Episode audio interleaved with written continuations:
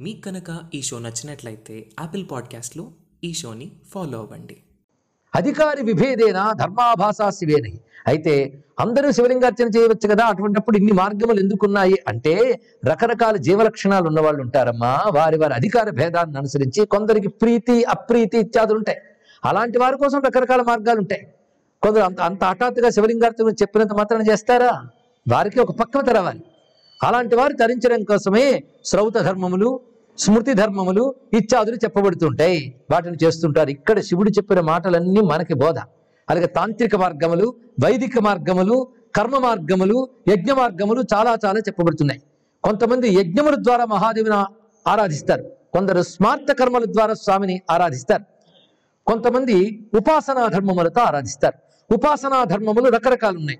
ఉపాసనా ధర్మముల్లో మంత్రసహితంగా భస్మధారణ చేయడం ఒకటి. అంతేగా విభూతి పెట్టుకుంటే తీసి పూసేసుకోవడం కాదండి. శివమంత్రములతో ధారణ చేయాలి. దానికి వైదికమైన మంత్రములు తెలిసిన వారు తత్తన్ మంత్రములతో ధరిస్తారు. అది లేని వారు శివనామములతో కూడా ధరించవచ్చు. అందుకే అగ్నిరిత్యాదిభిర్మంత్రై విభూత్యుద్ధూలనం తదా. భస్మోద్ధూలనం అగ్నిరితి భస్మ ఇత్యాది మంత్రములతో చేస్తారు. అలాగే త్రయంబకైశ్చ గిరిజే త్రయంబక మంత్రంతో కూడా భస్మధారణ చేయడం ఉన్నది. అదేవిధంగా త్రియాయుషై ఇత్యాది మంత్రములతో కూడా ధరిస్తారు. అదేవిధంగా రుద్ర జపము పంచాక్షరి జపము రుద్రాక్ష ధారణ వీటిని విడవకుండా ధరిస్తూ ఆచరిస్తూ ఉండడం శివధర్మములు. వీటితో శివలింగార్చనం శ్రేష్టం. బిల్వపత్రిహి మహేశ్వరి బిల్వత్రములతో ఆరాధించాలి. అదొకటి. శివధర్మంలో మరొక విశేషం. సూర్యాత్మలో మహేశస్య. సూర్యాత్మకుడైన మహేశను ఆరాధించాలి. శివారాధకులు తప్పకుండా సూర్యారాధన చేయాలి. ఆ సూర్యుడు సాక్షాత్ శివస్వరూపుడనే భావనతో ఆరాధన చేయాలి. అందుకే ద్వాదశ ఆదిత్యులు అన్నట్లే ద్వాదశ జ్యోతిర్లింగాలని చెప్పడంలో ఉన్న ఆంతర్యం ఇది. ఆదిత్యంచ శివం విద్యాత్ శివం ఆదిత్య రూపిణం ఉభయోరంతరం నాస్తే ఆదిత్యస్య శివస్య చ. అందుకే సూర్యారాధన అంటే శివారాధన. ఇది తెలుసుకోవాల్సింది. అసౌయస్తాం రౌ అరుణుత బభృత్సుమంగళ అనే రుద్రమంత్రము చెప్తున్నది ఆ సూర్యునికి శివునికి ఉన్న అభిన్న భావాన్ని అందుకే ఆదిత్యాత్మక రుద్రుడు. అమూర్తస్యాపి శూలిన. ఏ మూర్తి లేని శూలికి ఆదిత్యమూర్తే ప్రధానంగా ఆరాధించాలి. అయితే ధ్యానించడానికి దివ్యమంగళ విగ్రహాన్ని ధ్యానించాలి. ఉపనిషత్తులు కూడా దాన్ని వర్ణిస్తాయి. ఆ విగ్రహం ఎలా ఉంటుందంటే త్రినేత్రం నీలకంఠంచ సాంబం హృత్స్థం విచింతయేత్. శివధర్మాలని క్లుప్తంగా చెప్పాడండి ప్రతివారు సులభంగా చేసుకోదగ్గవే. తతోపి ధ్యానత శంభోర్ నిత్యానిత్య వివేకత. ఇలా ధ్యానము చెయ్యగా చెయ్యగా వాడిలో ఒక వివేకం ఉదయిస్తుంది. అది నిత్యానిత్య వివేకము. ఇది ధ్యాన ఫలంగా రావాలి. ఈ నిత్యానిత్య వివేకం చేత గురు శుశ్రూష పండుతుంది. అప్పుడు ఆ గురువు వేదాంత వాక్యములు చెప్పగా వేదాంతార్థ విచారత వేదాంత అర్థాన్ని విచారణ చేయాలి. అప్పుడు ఏం జరుగుతుంది? చూసారా శివధర్మములు పాటించడం శివభక్తి కలిగి ఉండడం శివలింగార్చన చేయడం వీటి వల్ల చిత్తం శుద్ధమై వివేకోదయం జరుగుతుంది. వివేకం అంటే నిత్యా నిత్యమేదో అనిత్యమేదో వేరు చేసి చూడగలిగేటువంటి నేర్పరితనం. అది లభించక సద్గురువుని ఆశ్రయిస్తే అతడు వేదాంత వాక్యాన్ని చెప్తాడు. దాని ద్వారా క్రమంగా సర్వమాత్మమయం భాతి తస్సైవ అనుగ్రహాత్ శివే. ఆ శివానుగ్రహం వల్ల గురువు అనుగ్రహం తద్వారా వాడికి సర్వము ఆత్మస్వరూపంగా తెలియబడుతుంది. అంటే తనలో ఆత్మగా ఏ అతడే విశ్వం. కనుక ఆత్మకు అభిన్నమే జగత్ అనేటువంటి బ్రహ్మజ్ఞానం సిద్ధిస్తుంది. కానీ బ్రహ్మజ్ఞాన సిద్ధికి ఉపాసనా ధర్మం చాలా ప్రధానం. ఉపాసనా ధర్మం ఇందాక చెప్పినటువంటి శివారాధన ఇవన్నీ చెప్పారు. అలాంటి బ్రహ్మజ్ఞానం ఎవడికి లభించిందో వాడు బ్రహ్మవిద్ బ్రహ్మభవతి నాణ్యదత్రాస్తి కించన. అటువంటి వాడే బ్రహ్మవేత్త అవుతాడు. ఎందుకు మించి మరొక మార్గము లేదు సుమా. జ్ఞానేన జ్ఞేయం అజ్ఞేయం అజ్ఞానం తత్ర వర్జయేత్. జ్ఞానం జ్ఞేయం తథా జ్ఞాత జ్ఞేయం జ్ఞానం తథైవి. మాట తిప్పినట్టుంది కానీ ఇక్కడ జ్ఞానజ్ఞేయ జ్ఞాత అనే భేదములు సాధన దశలో ఉన్నప్పటికీ జ్ఞేయమైన బ్రహ్మతత్వాన్ని అతడు తెలుసుకుంటూ ఉంటే ఆ తెలివిగా ప్రజ్ఞారూపంగా ఉన్నటువంటిది ఏదుందో? ఆ జ్ఞానమే బ్రహ్మమని తెలిసి జ్ఞాత జ్ఞేయము కూడా జ్ఞానములో లీనమై త్రిపుడి ఏకత్వం సిద్ధిస్తున్నది. అందుకే ఆత్మీయ వేదం కిలేశాని బ్రహ్మయ వేదం వినేతర. ఈ జగత్తంతా ఆత్మస్వరూపం లేదా బ్రహ్మస్వరూపం? ఆత్మ అంటే నా స్వరూపమే నేను లేకపోతే జగత్త లేదు. కానీ నేనే సర్వం. నేనే సర్వం అంటే ఎలా అండి? నువ్వే లేకపోతే చర్చించడానికి ప్రపంచమే లేదు ఆలోచించు ఇక్కడ. ఆ నేనెవరు? ఆ దేహనిష్ట కలిగిన వాడు కాడు. ఈ దేహాదులకు విలక్షణుడై పంచకోశానికి వ్యతిరిక్తుడై లోపల ఆత్మరూపుడై శాశ్వతమైన చిదానంద స్వరూపమైన శివుడే. కనుక శివోహం ఇది తెలుసుకో. అది ఎప్పుడు తెలుస్తుంది? ఇదిగో ఉపాసనా ధర్మాలు పాటించిన వాడికి. కనుక ఆత్మీయవేది ఇవి తెలియకుండా కేవలం పుస్తకాలు స్టడీ చేస్తూ వేదాంత గ్రంథాలు ఎదురుగా వేసుకుని రాత్రి టీలు తాగుతూ మరి చదివేసి దాని మీద వ్యాసాలు రాసేసి నేను అద్వైతిని అనుకుంటే వాడు పండితుడు అవుతారు కానీ అద్వైతి కాటు తెలుసుకోండి ఇక్కడ.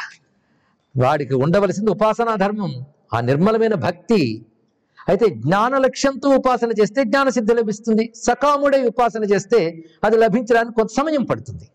అందుకే ఇక్కడ నిష్కామ భక్తితో జ్ఞానం లక్ష్యంగా లేకపోయినా నిష్కామ భక్తి కలిగి పరమాత్మని ప్రేమగా ఈ విధమైన శైవ ధర్మములతో ఆరాధిస్తే అతడికి వివేకోదయం జరిగి ఆ శివుడే గురువై గురువే శివుడై చెప్పినటువంటి ఉపదేశముల ద్వారా విచార మార్గం సృష్టి అయి గురు శుశ్రూష ద్వారా సర్వమాత్మమయం. అదే ఆత్మయవేదం కిలేశాని బ్రహ్మయవేదం నేతరం. నేతరత్ దీన్ని బట్టి మొత్తం సనాతన ధర్మ విషయములన్నీ వాళ్ళ ప్రవచనంలో మనం చెప్పుకున్నాం. ముందు లోకాలో గమనములు ఇత్యాదులన్నీ కూడా. సర్వం లభ్యతయేవ శంభు భజనాత్. ఒక్క మాట చెప్తున్నాను. తదా విజ్ఞాయితే జ్ఞానం శివానుగ్రహ తత్పరం. శివానుగ్రహం వల్లనే మోక్షహేతువైన జ్ఞానం సిద్ధిస్తున్నది. ఈ మాట జ్ఞానమార్గ ప్రవర్తికులైన వారందరూ చెప్పారండి. ఈశ్వరానుగ్రహాదేవ పుంసామద్వైత వాసన ఇత్యాది మాటలు ముముక్షుర్వై శరణమహం ప్రపంచను ఉపనిషద్వాక్యం ఇవి ప్రమాణం. అది ఈశ్వర భక్తి వర్జితులకు జ్ఞానము సిద్ధించదు. జ్ఞానం లభించింది అనుకుంటే ఆభాస జ్ఞానం అవుతుందే కానీ జ్ఞానము కాదు. ఇది తెలుసుకోండి ఇక్కడ. అదే జ్ఞాని ఎప్పుడు కూడా ఈశ్వరారాధనని తిరస్కరించడు తృణీకరించాడు. సరికదా? మరింత ప్రేమగా తాను చేస్తున్నాడు దాన్ని. అయితే అభిన్న భావంతో ఉంటుంది అతని యొక్క ఆరాధన మొత్తం. సర్వం లభ్యత ఏవ శంభు భజనాత్ కిం కార్యమజ్జేతరై ధర్మాభాస పరంపరాభిరగజే భూయాన్ శ్రమ కేవలం. శివారాధన తప్ప మిగిలిన ధర్మములన్నీ ధర్మాభాసలు పో అన్నాడు ధర్మాల్లా కనబడతాయి కానీ నిజమైన ధర్మ శివారాధన. అంటే మిగిలిన ధర్మం తృణీకరించారని కాదు. ఎన్ని ధర్మాలు చేసినా ఈశ్వరారాధనతో ఉన్నప్పుడే అవి శుద్ధములవుతాయి పైగా రసవంతములవుతాయి ఫలవంతములవుతాయి అని చెప్పడం దీని యొక్క ఉద్దేశం. యో దేవం సుచిరం శిరోవ్రతధరో లింగే స్థిరే బిల్వై పూజ్య త్రికాళమేష నియతం తేనైవ తప్తంతప కనుక ఎవరైతే నేను పై చెప్పిన నియమములతో లింగార్చన చేస్తారో వారి తపస్సులే తపస్సులు. కనుక తపస్సు లింగార్చన వలన సార్థకమవుతున్నాయి. లింగార్చనయే పరమ తపస్సు. కనుక లింగార్చనం బిల్వదలై రపారై. త్రికాల మీసార్చనతో విముక్తి లభేత దేవస్య కృపా కటాక్షతో నాణ్యత్ ప్రియం తస్య త్రిశూలి త్రిశీలు నౌంబికే ఆ శివుడికి ఎంతకంటే ఇష్టమైంది లేదు సుమా అని చెప్పి ఇత్యుక్వా సజగామ విప్రతిలక. ఇలా చెప్పా ముసలాయన విడిపెట్టి వెళ్ళిన తర్వాత ఈ మాట చాలా నచ్చింది ఆవిడకి. తనకి ఎప్పుడు ఇష్టమైన పనే పెద్ద తపస్సు అని చెప్తున్నాడు ఆయన. ఆవిడ అక్కడ ఒక ప్రత్యేకమైనటువంటి పర్వత శిఖరం మీదకి వెళ్ళి ధ్యానంలో కూర్చొని ఆ శివుని హృదయం నిండా ధ్యానిస్తూ కళ్ళు తెరిచింది. అప్పుడు ఆ హృదయం నుంచి ఒక మహాలింగం ఒకటి ఆవిర్భవించింది. ఒక దివ్యలింగం ఆవిర్భవించింది అమ్మవారి యొక్క హృదయం నుంచి. తత్రైకస్మించ శిఖరే రమ్యతుంగ ఘనావృతే రాజతోత్తమ సర్వస్వాధార సార విజృంభితే సహృదా చింతయామాస క్షణమేకమతంద్రిత మహామాయా మహాశక్తికి యయా తతమిదం జగత్. ఆ ధ్యానించినది ఎవరు? ఏ తల్లి మహామాయయో? ఏ తల్లి చేత ఈ విశ్వం వ్యాపించబడి ఉన్నదో ఏ తల్లి యయా సృజతి భూతాని ఏ తల్లి శక్తి చేత దేవదేవుడు సృష్టి చేస్తున్నాడు ఆ తల్లి ధ్యానించింది. ఆ ధ్యానించిన వెంటనే అద్భుతమైనటువంటి శివలింగం దానికి అద్భుతమైన మందిరం ఏర్పడింది.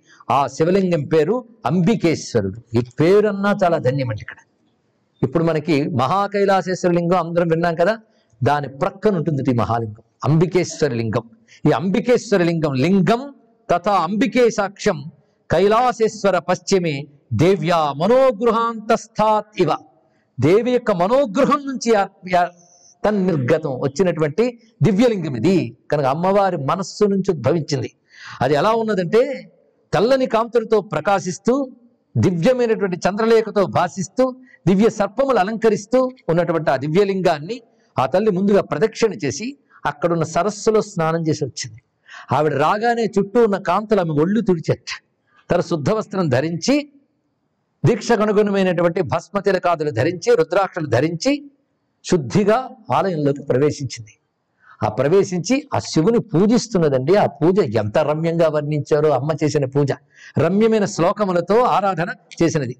అందులో ఆ చేసేటప్పుడు ఇక్కడ విశేషమైన మాటలు చూపిస్తున్నారు. ముందుగా పంచవత్రం దశభుజం ఇంద్రుకండ ఇందుఖండ శిఖామణి చంద్రశేఖరుడు పంచభక్తుడు దశభుజుడైన శివుని ధ్యానించింది.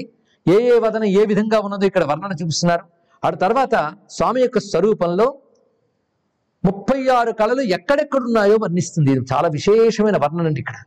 అందులో నివృత్తి కళ ప్రతిష్టా కళ శాంతి కళ సాంత్యతీత కళ ఇత్యాది కళలు.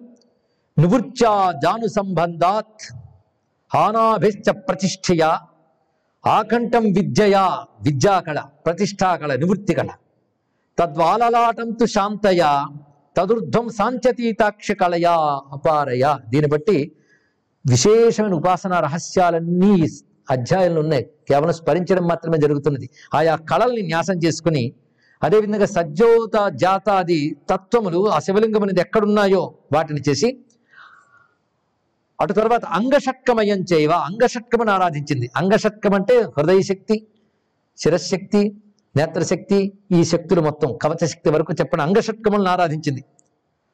దానితో సర్వజ్ఞానమయం అనే ఒక భూమికి ఏర్పడుతున్నది. అప్పుడు ఆ శివలింగానికి ఎదురుగా సామాన్యార్ఘ్య విశేషార్ఘ్య పంచపాత్రాదులను ఏర్పాటు చేసుకుంది తల్లి. ఏర్పాటు చేసి పంచామృతాదులతో పంచగవ్యాములతో ఏ ఏ మంత్రాలతో శివుని ఎలా ఆరాధించిందో కూడా వివరించారండి ఇక్కడ. అలా అద్భుతంగా ఆరాధన చేసి ఆ పరమేశ్వరుని ధ్యానిస్తూ ఆ పరమేశ్వర దివ్యమంగళానికి నమస్కరిస్తూ హరహర శంకర చంద్రశేఖర ప్రమదాధీశ్వర విశ్వనాథ శంభో కరుణారస శోభితాంగ నాగాంగద కాశీశ్వర దేవ పాహి. పాహి ఆ కైలాసంలో అంబికేశ్వరుని స్థుతిస్తూ కూడా విశ్వనాథ కాశీశ్వర అంటున్న తల్లి.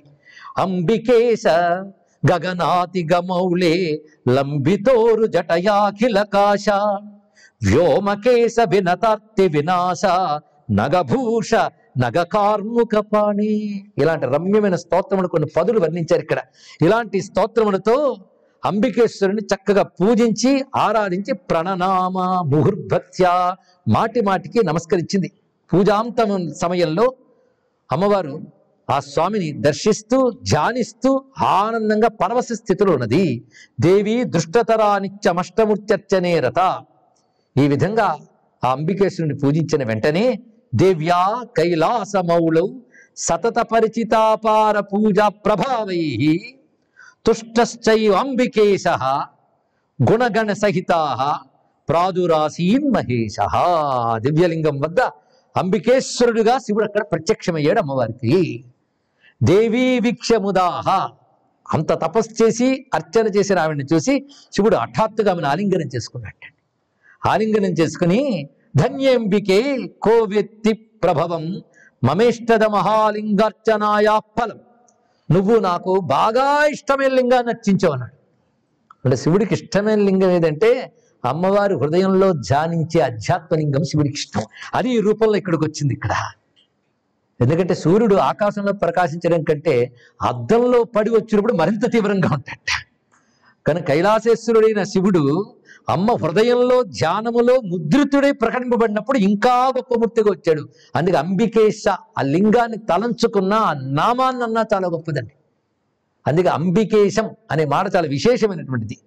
దీని ప్రభావం ఎవరికి తెలుసు? చాలా గొప్ప లింగం సుమా. ఈ లింగాన్ని ఎవరు తలంచుకున్నా నమస్కరించినా నా అనుగ్రహాన్ని పొందుతారు అంటూ ఆ లింగ మహిమని శివుడు స్పష్టంగా చెప్పాడు ఇక్కడ. ఇది నీ తపస్సే ఒక క్రీడ.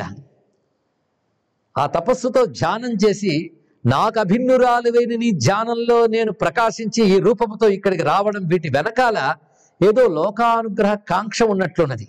అదేమిటో నీ తపస్సుకి ఆకాంక్ష నాకు చెప్తే సంతోషిస్తాను అన్నాడు. ఏమి తెలియనట్లు. ఇది ఒక లీల. అప్పుడు అమ్మవారి నమస్కారం చేసి ఆయనకి నివేదిస్తున్నది ఎందుకు ఇంత తపస్సు చేసినది అని మొత్తాన్ని తన తపఫలంగా పూజించిన అంబికేశ్వర లింగం. ఆ అంబికేశ్వర లింగానుగ్రహం వల్ల స్వామి యొక్క సాక్షాత్కార కటాక్షం. అలా కటాక్షించి అనుగ్రహించి కనబడినటువంటి అంబికేశ్వరునితో అంబిక ఏం అడుగుతున్నది? ఆ కోరికను శివుడు ఎలా తీర్చాడు అనేది రేపు తెలుసుకుందాం. సర్వం శ్రీ సాంబ సదాశివ చరణారవిందార్పణమస్తు. స్వస్తి.